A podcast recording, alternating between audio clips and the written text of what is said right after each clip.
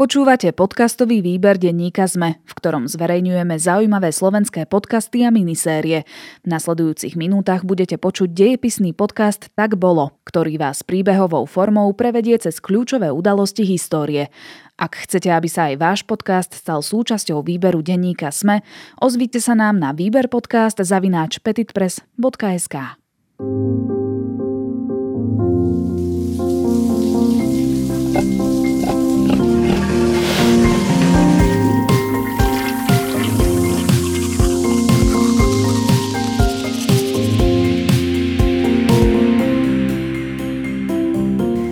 Juraj, vítaj v podcaste Tak bolo. Dneska máme teda prvýkrát takú veľmi zaujímavú prierezovú tému, čiže nebudeme sa rozprávať iba o jednom historickom období, ale pôjdeme naprieč storočiami až tisícročiami a budeme sa rozprávať o hygiene. To je teraz celkom taká aktuálna téma, že? Áno, ja by som to možno trošku tak ešte upresnil, že o osobnej hygiene viacej, lebo hygiena môže byť asi rôzna. Mm-hmm. Áno, takže jednak osobná hygiena, ale teda môžeme si pod tým predstavovať samozrejme umývanie, čistenie sa, holenie, vykonávanie potreby, to bude veľmi, vykonávanie potreby, samozrejme. veľmi zaujímavé. A depilácia, voňavky, líčenie a tak ďalej, všetko tak akože načrieme do toho trošku, ale teda je to prierez, takže nebudeme úplne do hĺbky rozoberať každé jedno obdobie. Máme to tak pekne ako keby vyskladané na tej časovej osi. Začíname v staroveku, končíme v 20. storočí. Začala by som teda rovno priamo v staroveku v Egypte. Tam boli veľmi zaujímaví ľudia, ktorí dbali na tú hygienu, alebo respektíve minimálne to tam riešili. A čo konkrétne riešili? Myslím, že niektoré veci sú celkom známe. Napríklad to, že egyptiania poznali e, depiláciu, poznali vlastne voskovanie. E, to je aj záhada pre mňa, že čo je voskovanie a čo je depilácia a že aký je medzi tým rozdiel. Ale Mám ti vysvetľovať? Poďme sa k tomu niekedy dostať. Ale teda zachovali sa nám informácie o tom, že pre istú časť egyptskej spoločnosti bolo chopenie neprístojné a publické ochopenie to už absolútne barbarské. To znamená, že na tomto veľmi intenzívne pracovali. Egyptiania sú známi aj tým, že v podstate vynašli mydlo. Mydlo bolo vyrábané väčšinou teda z olivového oleja, čiže bol tam aj ten tuk a mal, e, vlastne, malo to funkciu aj umývania sa, ale aj na pranie bolo používané. A rovnako poznali líčidla, respektíve nazvime to make-up, kozmetiku. Vieme, že to získavali vlastne z, z prírodných zdrojov. Nezachovala sa nám nejaká kanalizácia, teda pokiaľ viem, mali, poznali nejaké otokové, otokové kanály, ale priamo kanalizáciu nie. Ale zaujímavé je napríklad e, pieskové záchody. Hej, toho, čo mali veľa, tak vlastne zasypávali tie... Také mačacie, hej? áno, áno, mačička si to zahrabe oni to zasypali, takže áno. Prenesme sa do antického Grécka e, tam už to začne byť zaujímavé, najmä potom v Ríme, ale teda najskôr Grécko. Tam vôbec odtiaľ pochádza slovo hygiena. Čo to znamená? V tom greckom ponímaní hygiena znamenalo byť, e, byť krásny, cítiť e, náboženské obyčaje, to znamená, že bol tam aj istý náboženský rozmer a zároveň e, nejaká taká snaha o posilnenie tela. Každopádne slovičko hygiena je odvodené od hygieja, vlastne bohyne alebo céry boha liečiteľov Asklepia, ktorá nejakým spôsobom predstavovala tú duševnú, telesnú, takú inteligentnú, zdravú čistotu, uh-huh. by mhm. som povedal. Hej. Gréci pristupovali k hygiene vlastne veľmi, ako by som povedal, progresívne. Na verejnosti boli fontány, ktorí sa určite sprchovali, ale môžeme predpokladať, že sa sprchovali, pretože boli vo výške ramien. Sprchovali to znamená, že normálne sa vyzliekli do naha a sa tam namydlili? Na, nahota s tým mydlením to ťažko, ale tá nahota bola v Grécku veľmi dôležitá. Ja hovorím vždy, že je skôr mužská, ale Samozrejme odborníci tvrdia, že je ženská, mm-hmm. lebo na keramike sa zachovali aj obrazy z ženskej hygieny teraz si netreba predstavovať, že Gréci sa umývali len na verejnosti, ale teda mali povedzme okolo roku 400 pred našim letopočtom e, máme archeologické nálezy o tom, že teda v gréckých domoch existovali kúpeľne, kde bol e, prívod vody. Dokonca existujú vlastne také teórie, že si e, tieto trúbky, v ktoré dovážali vodu, vlastne zohrievali v komínoch, teda dymom, dymom z komína, takže to bolo ako pomerne by som povedal, že zelená energia. Boli veľmi populárne sedacie vane. Gréci tomuto celkom holdovali pracovali a asi nikdy nedošli na chuť tým klasickým vaniam. V podstate Gréci v 5. storočí vymysleli verejné kúpele mm-hmm. s podlahovým kúrením, sa tam aj v tých chladných mesiacoch dá vyzliecť. Samozrejme, nebolo to pre každého, bolo to v podstate iba pre občanov, ale bol to dôležitý krok Jasno. A tam tiež chodili nahy teda? Keď, no. keď sa spoločne umývať, tak iba nahy. Samozrejme, tá, tá náhota bola napríklad prítomná aj pri povedzme, že športových aktivitách alebo pri zápasení a uh-huh. na to boli tie gymnazióny. To boli vlastne miesta, kde, kde dochádzalo k takému študentskému tréningu. Veď aj vlastne olimpijskí športovci, alebo teda športovci, ktorí chodívali na olympijské hry, športovali náhy. Uh-huh. Aj keď možno tak na začiatku nebolo, Možno ten prvý športovec mal rúško, ale podľa legendy sa mu malo zošmiknúť, takže... A teraz nie je to rúško, čo sa nosí teraz. Nie, nie, nie, myslím bederné rúško. Tu je možno ešte jedno také slovičko, ktoré sa učí na dejepise, ktoré by sme mohli spomenúť a vysvetliť si, to je kalokagatia. Ty už ste na začiatku spomenul v rámci vysvetľovania, čo je hygiena, ale teda kalokagatia je nejaké súznenie tela a duše. Čo mhm. to presne znamenalo? No to je práve ten ideál fyzickej krásy v spojitosti samozrejme s tou duševnou krásou, to staranie sa o to telo. 28. maj 490 pred našim letopočtom, denník Quinta, zamestnanca rímskych kúpeľov. Dnes sa mi dostalo veľkej cti. Do našich kúpeľov, ktoré inak patria k tým menším v Ríme, prišla skupina vážených obchodníkov a práve ja som sa mal postarať o ich pohodlie. Nebol som na to samozrejme sám. Takých vážených pánov si bolo treba náležite uctiť a tak sme ich obsluhovali aj s Markusom a Oktáviom. Ale aj tak som bol spočiatku nervózny. Páni prišli krátko po otvorení, teda chvíľu po obede. Neboli sme si vôbec istí, či budú chcieť len debatovať, a teda či bude našou úlohou starať sa o ich občerstvenie, alebo či budú chcieť aj masáž, či potný kúpel. Ale čo skoro sa to ukázalo.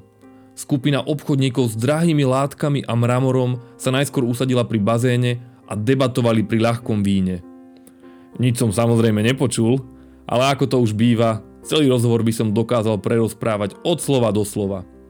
Ale aj to patrí k nášmu umeniu, nič nevidieť, nič nepočuť a pritom o všetkom vedieť. Ako inak by sa Rímom šírili klebety. Keď sa páni občerstvili, Vybrali sa k bazénu, kde si vyzliekli tógy, ktoré nechali na starosti svojim otrokom. Dvaja sa neskôr rozhodli aj pre potný kúpel a ja som ich zaviedol do Lakónia. Boli u nás prvýkrát a tak som musel vziať pripravené uteráky a previesť ich okolo bazéna. Všetci videli, že ich sprevádzam práve ja.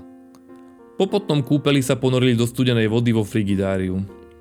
Ah, škoda, že krátko potom odišli a po zvyšok dňa som stretával len našich zvyčajných hostí. Dobre, prechádzame do Ríma. Počuli sme príbeh Kinta, ktorý pracuje v takýchto rímskych kúpeloch, alebo respektíve antických kúpeloch. Mm, rozprávali sme sa o tom, že e, tie rímske kúpele boli trošku viacej fun. boli také viacej zábavnejšie.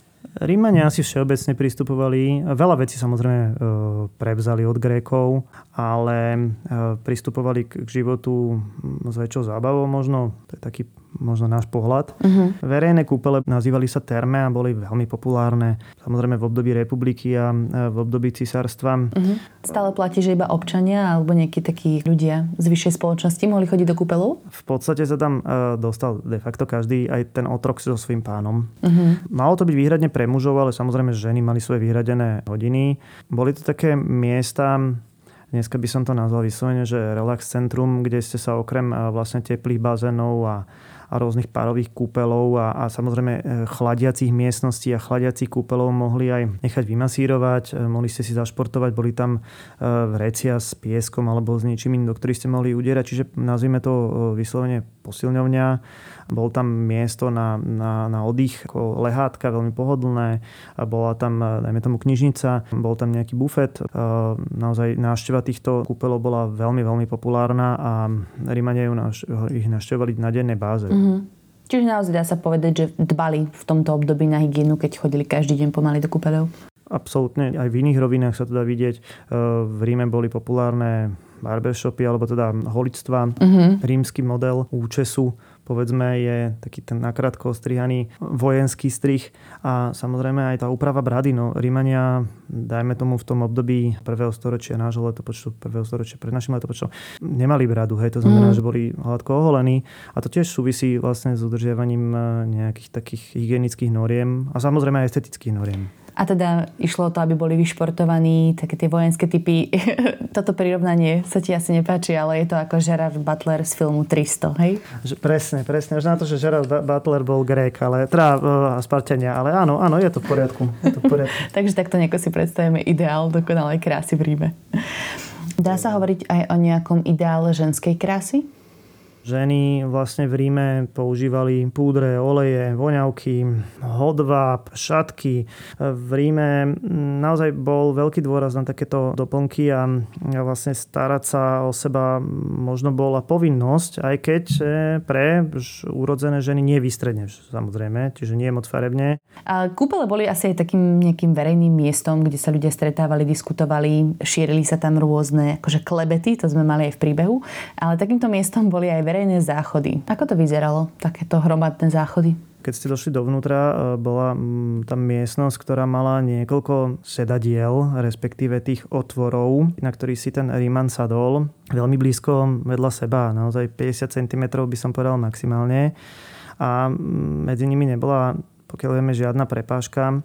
Platilo tu akési, povedzme, spoločenské postavenie, keďže pod tými odpadovými jamami vlastne tiekol malý potôčik, ktorý tlačil tie potôčik prúd vody. Hej, Potlačil by nepotlačil toho asi dosť. No, prúd vody, ktorý teda tlačil v tom žlabe tie exkrementy, tak samozrejme ten človek, ktorý si sadol na kraj, mal, mal vlastne najčistejšie pod sebou a tým aj samozrejme najmenší pach, najmenší smrad.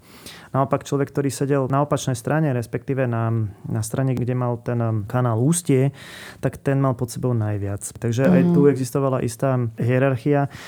Rímane nepoznali, nepoužívali záchodový papier, používali najmä uh, hubky alebo žinky. Špongie. Špongie, ktoré sa teda recyklovali. Tie najväčšie záchody mali aj 50-60 sedadiel. Existovali tzv. luxusné záchody, kde sa vlastne dbalo o lepší vzduch Treba však povedať, že rímsky človek mal oveľa menšiu citlivosť na smrad ako dnešný človek, mm-hmm. čiže proste bol, bol zvyknutý na to. Ako vyzerali také osviežovače, antické osviežovače? Skôr išlo o, o väčšie okno, respektíve o Aha. nejaký otvor, ktorý, ktorý to odvetrával, aspoň, uh-huh. aspoň tak rímsky historici píšu.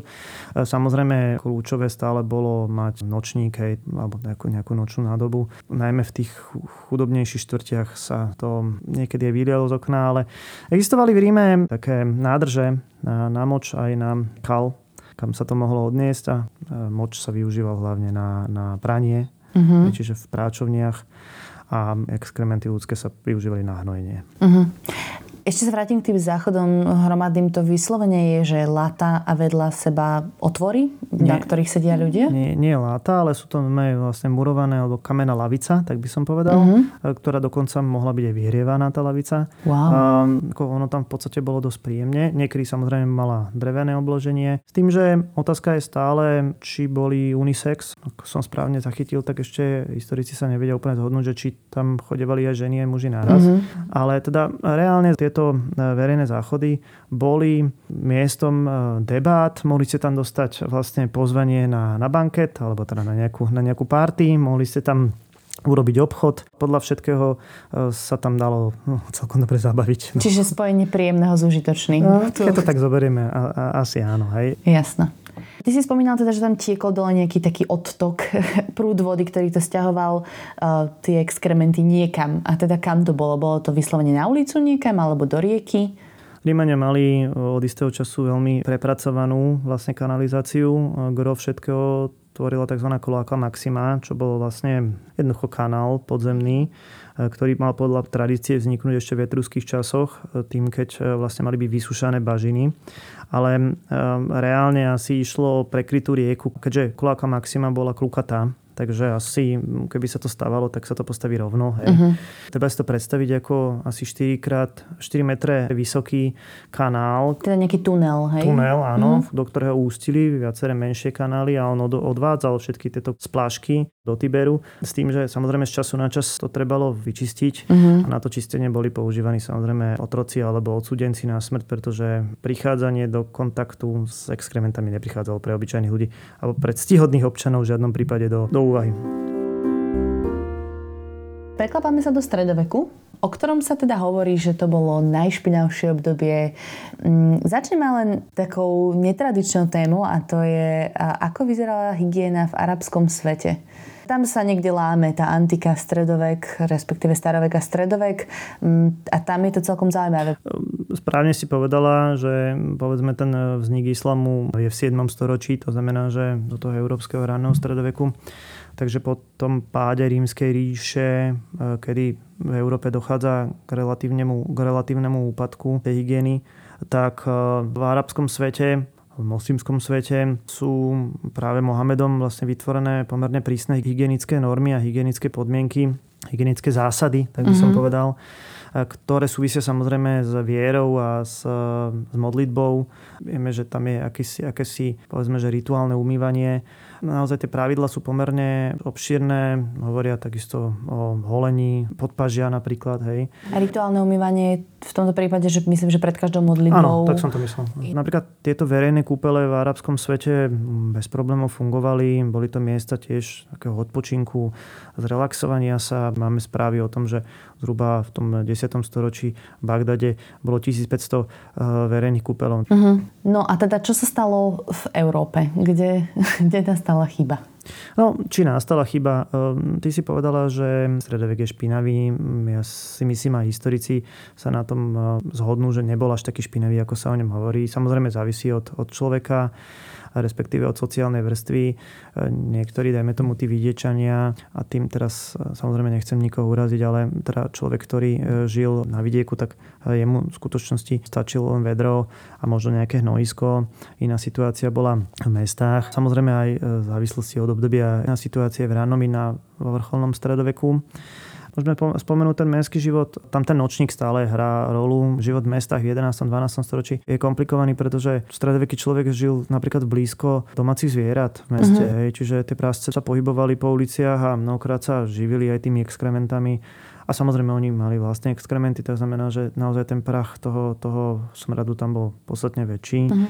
Ale neznamená to, že tí ľudia sa neumývali? Nie, nie, nie. To, ako, že by sme povedali, že, že by boli vyslovene špinaví, to nie, ale naozaj sa stávalo niekedy, že v tých uliciach sa tie splášky um, mnohokrát sa liali z okna tie nočníky a vznikol na uliciach akýsi mas a naozaj máme správy o tom, že v niektorých stredovekých mestách sa používali dreváky, aby sa ľudia vlastne od toho kalu nezašpinili. Uh-huh. Ale na druhej strane zase máme jasné informácie o kúpeloch. Napríklad Karol Veľký v tom 8. Eh, a 9. storočí bol vyslovene fanúšik eh, kúpania, dokonca skupinového kúpania. Mal eh, rád teplé termálne pramene a mal rád aj plávanie. Jeho palác v Áchene mal zvedený dovnútra termálny prameň a mal tam kúpele. To znamená, že on ako keby obnovil trošku tú antickú hygienu. Mm-hmm. Takýchto verejných kúpelov vo vrcholnom stredoveku existovali mnohé vo viacerých mestách, či už to bolo v Neapole alebo v Paríži. Boli to trošku inakšie kúpele ako tie rímske, pretože tu už žiadna nejaké oddelenie pohlavy neexistovalo. To znamená, že by som povedal, žiadna hamblivosť e, vanahotu.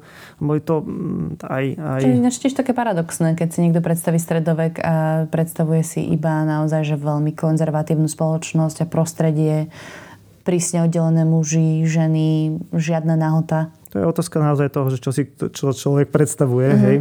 Možno by som povedal, že to boli podobné takým fínskym kúpelom, hej, čiže párne skôr. Mm-hmm.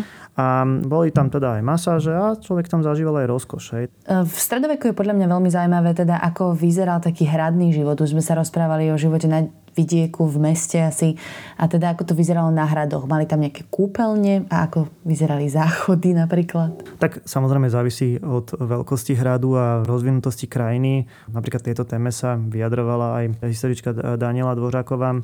Čo sa týka tých kúpeľní, tak um, nenazval by som to, že teraz na hrade bola kúpeľňa. Mm-hmm. Bola tam miestnosť, kde sa kúpalo v nejakých kadiach, respektíve vaniach a samozrejme bola potreba teplej vody. To znamená, že najčastejšie by tá miestnosť mala byť niekde pri kuchyni. Teda pramene uvádzajú, že to kúpanie bolo zase spojené s nejakou dávkou rozkoše.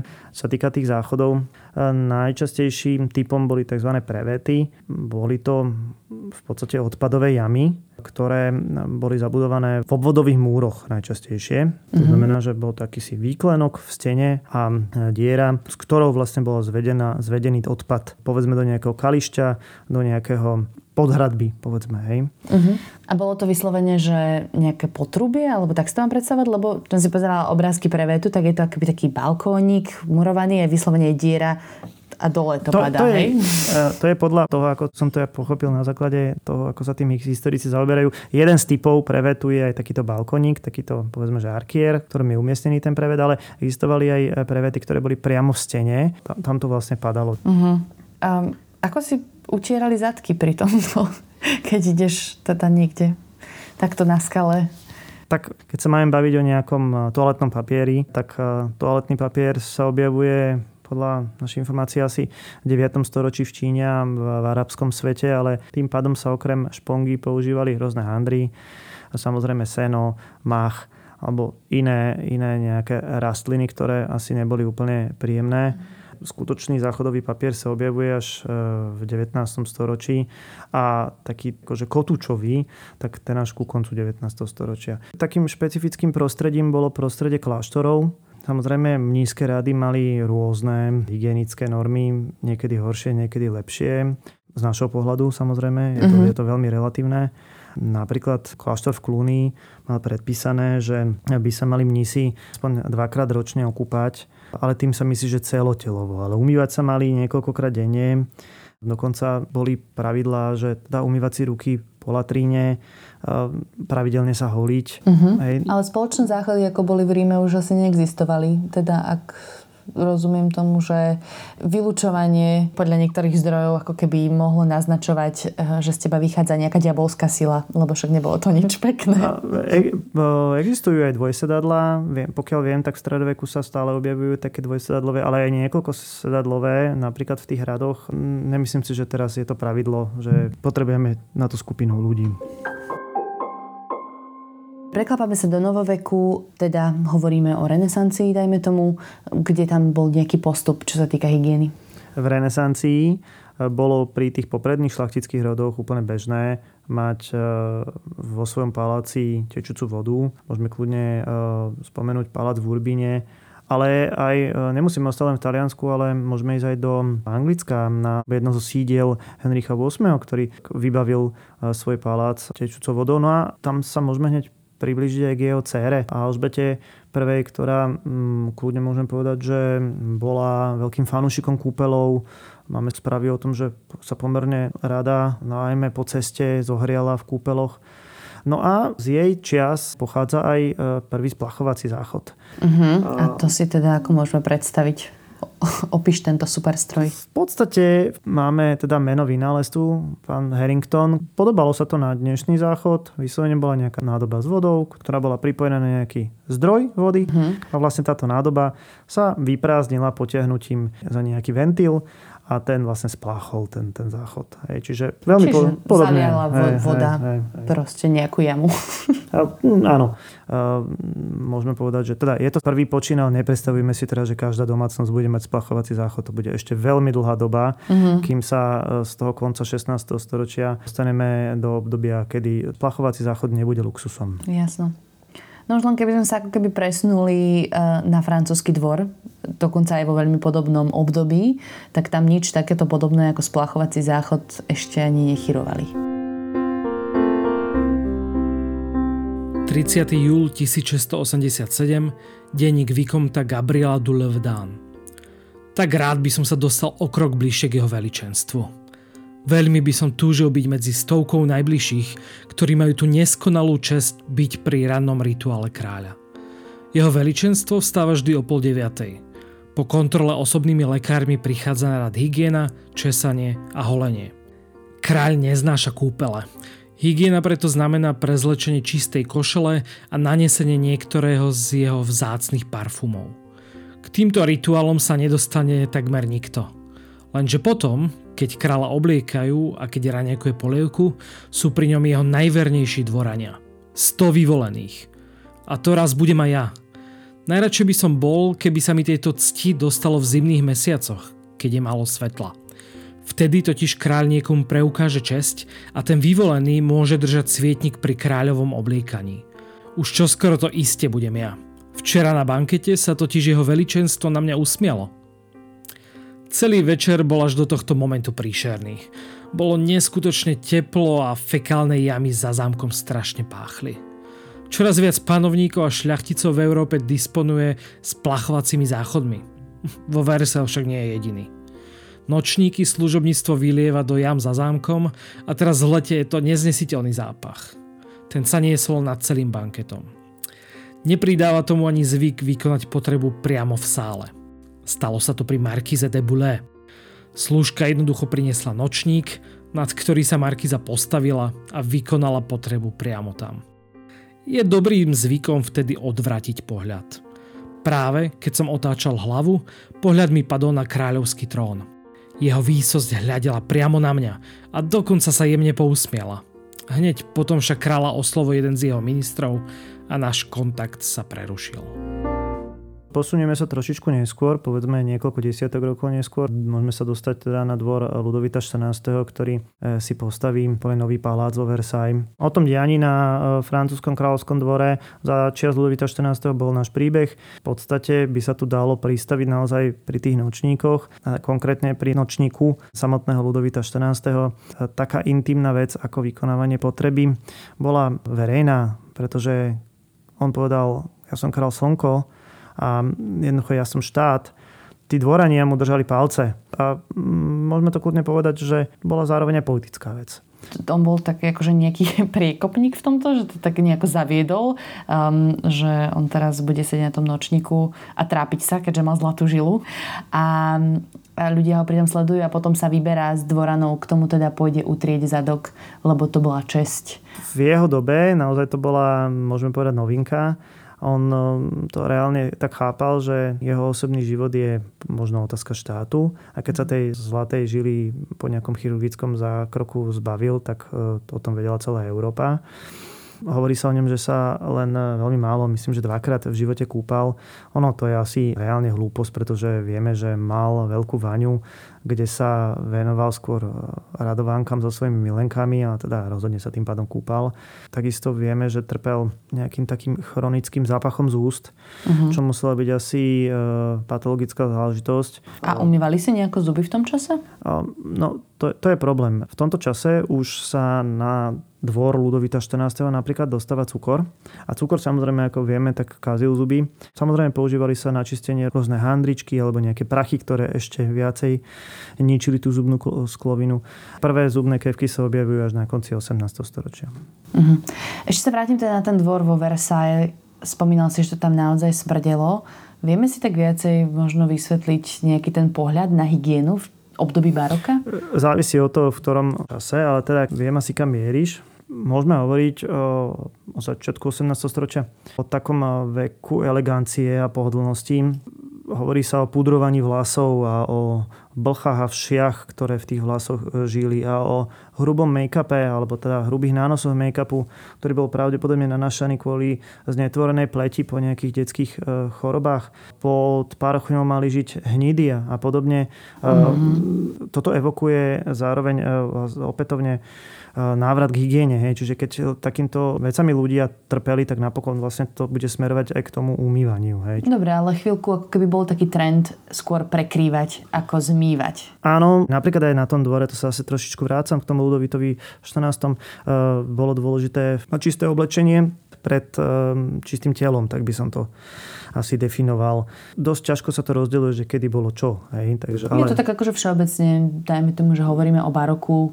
To Versailles som iba spomenula ako príklad, ale uh, tak je známe, že keď napríklad akože mali pocit zápachu, tak namiesto toho, aby sa umili, to radšej prekrývali voňavkami a rôznymi parfémami. Áno.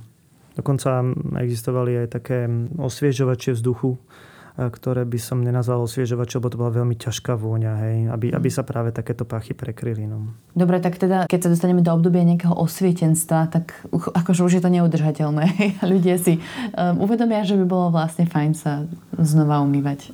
A to teraz je tak akože veľmi generalizujem a škatulkujem. Ono určite to niekde na vidieku vyzeralo predsa inak ako v paláci, ale tak keby sme to tak zjednodušili. Áno, zjednodušene povedané, s tým osvietenstvom teda prichádza ten racionalizmus a môžeme kľudne povedať, že aj istej časti populácie, presne také, ako si povedala, tak e, dochádza vlastne k e, zintenzívneniu hygieny, kúpania, stravy, objavujú sa vegetariáni, objavujú sa ľudia, ktorí holdujú studeným kúpelom, za empíru, čiže za Napoleona budú e, populárne veľmi e, také ľahké šaty, ľahké účesy, veľmi jemný make-up. Hej. Je to samozrejme kopírovanie tých, tých rímskych časov uh-huh. z časti sárstva, takže v tom čase, to sme povedzme na prelome 18. a 19. storočia, e, bola to vyslovene moda hygieny. A dá sa hovoriť o tom, že je to nejaká taká otázka filozofie, že ľudia sa začali viac uvedomovať, že tá čistota tela, duše, dajme tomu, alebo vyslovene aj, ja neviem, hrozili nejaké choroby a tak? Tie choroby hrozili stále. Otázka je tá osveta, že či si to, či si to ľudia... Ano, či si to spájali s tým, že aha, choroba môže byť nedostatkom hygieny. Práve v priebehu 19. storočia si to začínajú veľmi intenzívne. Samozrejme, každý nejaký objav vedecký, či už to bude objav Luja Pastéra alebo Kocha, posunie to chápanie hygieny mm, ďalej a ďalej. Ty sme sa už dostali do 19. storočia tým pádom. Mm-hmm kde mm, samozrejme za svoju rolu zohrá aj priemyselná revolúcia. Hej, veľmi veľa ľudí sa bude stiahovať z vidieka do miest.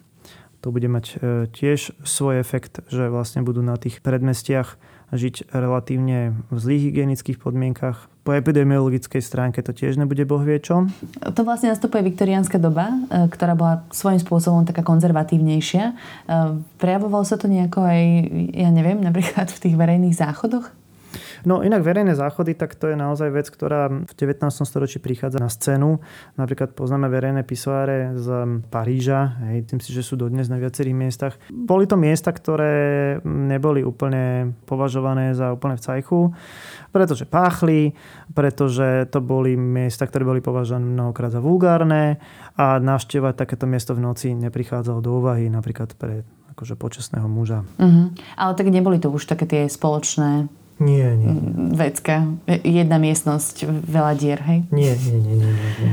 Ja som akoby naražala skôr na to, že e, práve v tomto 19. storočí e, prichádza zákaz močenia na verejnosti alebo akéhokoľvek vykonávania potreby na verejnosti, čo mňa osobne prekvapilo, že to teda prišlo až v 19. storočí. Um, ono to už asi prišlo skôr v 18. storočí v súvislosti povedzme s Mariou Tereziou. Celkovo v 19. storočí sa mení prach vnímateľnosti aj toho smradu, aj vlastne nejakého takého verejného pohoršenia. Čiže posúva sa to v podstate k tomu našemu chápaniu. Ako je udržateľná tá situácia v mestách, keď naozaj teda skrz priemyselnú revolúciu sa tam nasťahujú tisíce ľudí, ktorí sú na jednej kope, ja predpokladám, že nemá každý v dome kúpeľňu. Zatiaľ nie, ale tých kúpeľní je stále viacej. Objavujú sa plynové ohrievače, objavujú sa plynové bojlery. Samozrejme, aby som odpovedal na tú tvoju otázku, je dôležitý samozrejme verejný vodovod a verejná kanalizácia. Na to dojdú samozrejme Angličania veľmi rýchlo. Niekedy v polovičke 19. storočia sa v Londýne už naozaj nedá pri Temži byť, pretože je to jedna hnusná stoka bude vybudovaná veľmi dobrá sieť kanálov a behom niekoľkých, povedzme 10 ročí sa z Londýna stane e, jedno veľmi čisté mesto z tohto hľadiska. Mm-hmm. Samozrejme v tom 19 storočí v Anglicku už do veci zasahuje politika. Politici majú snahu nejak zlepšiť tú životnú úroveň, napríklad aj budovaním vodovodov a samozrejme aj osvetou u obyčajných ľudí. Takže povedzme od tých 30-40 rokov 19. storočia mm, je, je pomerne intenzívne. Budujú sa kúpaliska, opätovne sa budujú nejaké verejné kúpele a samozrejme mm, veľmi dôležitý je práve ten nástup mikrobiológie, kde teda tá veda prichádza s úplne iným pohľadom na hygienu ako mm-hmm. takú. Dá sa povedať, že to vyústí do toho, že ľudia napríklad si začnú umývať ruky, alebo sa dajme tomu, že sprchujú častejšie, alebo teda umývajú kúpu častejšie? Jedno s druhým. Samozrejme aj toto a druhá vec je aj ten prístup k tej vode. V podstate od začiatku dejín sveta je otázka hygieny aj otázka prístupu k vode. Uh-huh.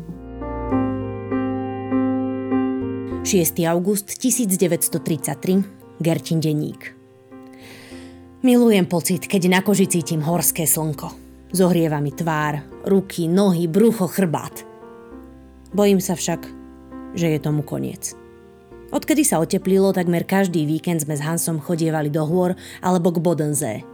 Zvyčajne sme vyrážali z oblasti Lindenberg im Algau. Prešli sme za dedinu, ďalej do lesa a keď sa terén začínal dvíhať na hole, zastali sme. Napili sme sa vody, vyzliekli si šaty a natreli sme sa opalovacím krémom. Hore do kopcov sme kráčali nahý a slobodní ako vtáci, ktorí nám lietali nad hlavami. Mein Gott, wunderbar! Keď sme tak kráčali pred niekoľkými mesiacmi, Hans ma pri Scheidege Wasserfale požiadal ruku. Ja, Hans, ja, znela samozrejme moja odpoveď.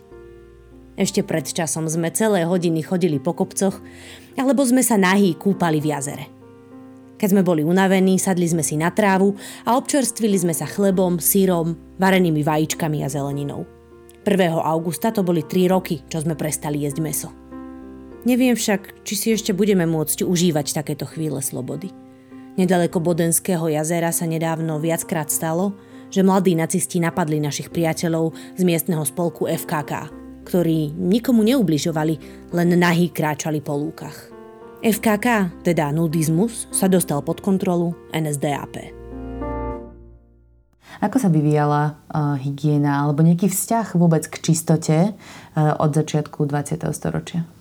Ja by som tu spomenul uh, taký termín eugenika, ale eugenika v kombinácii so zlou hygienou naozaj boli ľudia, ktorí na prelome 19. a 20. storočia hovorili o tom, že choroby spojené samozrejme s tou e, zlou hygienou e, vychádzajú od spodiny, vychádzajú od vlastne tých najnižších sociálnych vrstiev a preto by bolo treba niektorých jedincov vyslovene likvidovať, respektíve sterilizovať. Mm. Takže to bol taký kontext.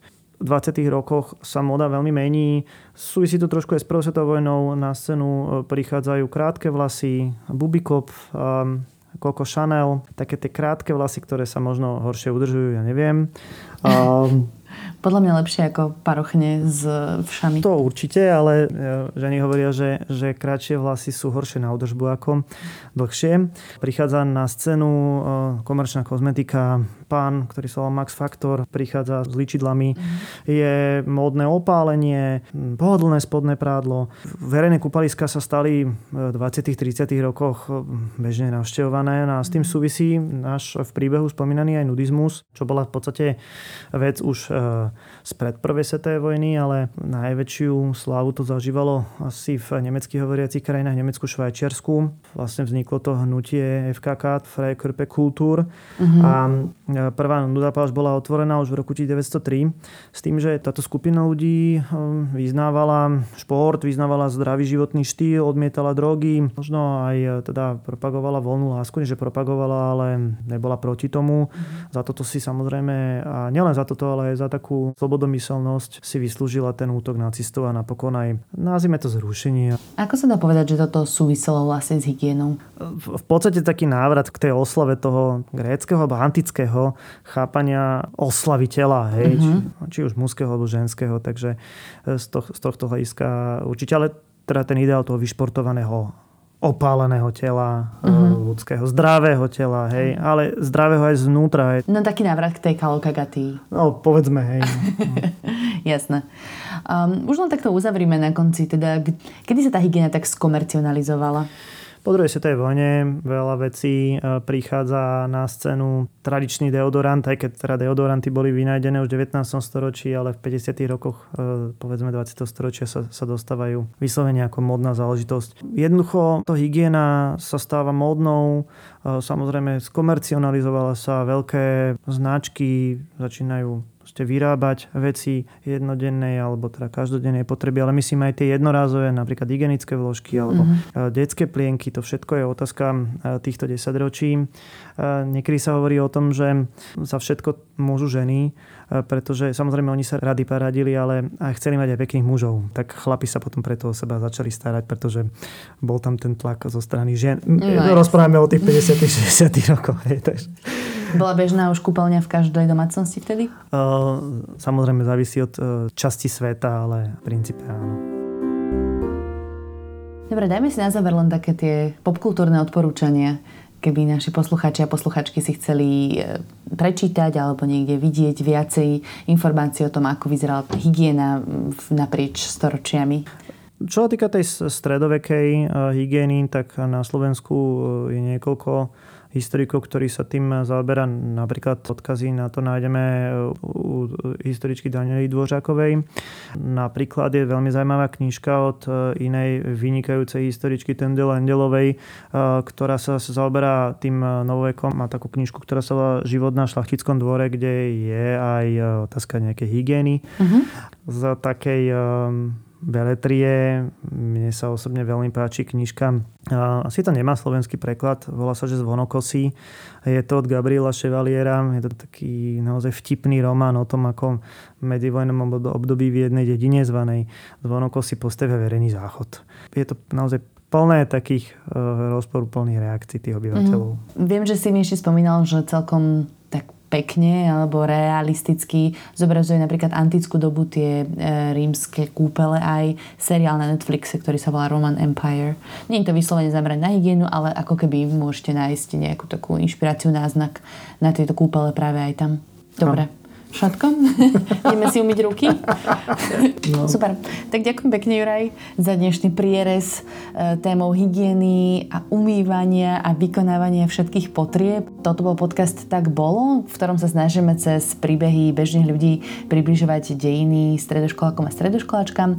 Podcast pripravujem ja, Kristýna Hamárová, na druhej strane mikrofónu je Juraj Jeleň a za príbehové časti zodpoveda Dominika Pišťanská. Príbehy nám tentokrát pomohli načítať Lukáš Onderčanin a Štefan Bugan.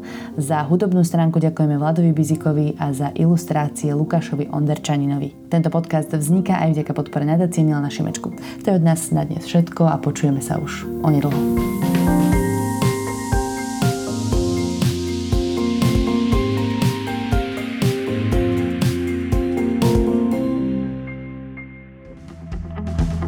Kde sú hranice slobody slova?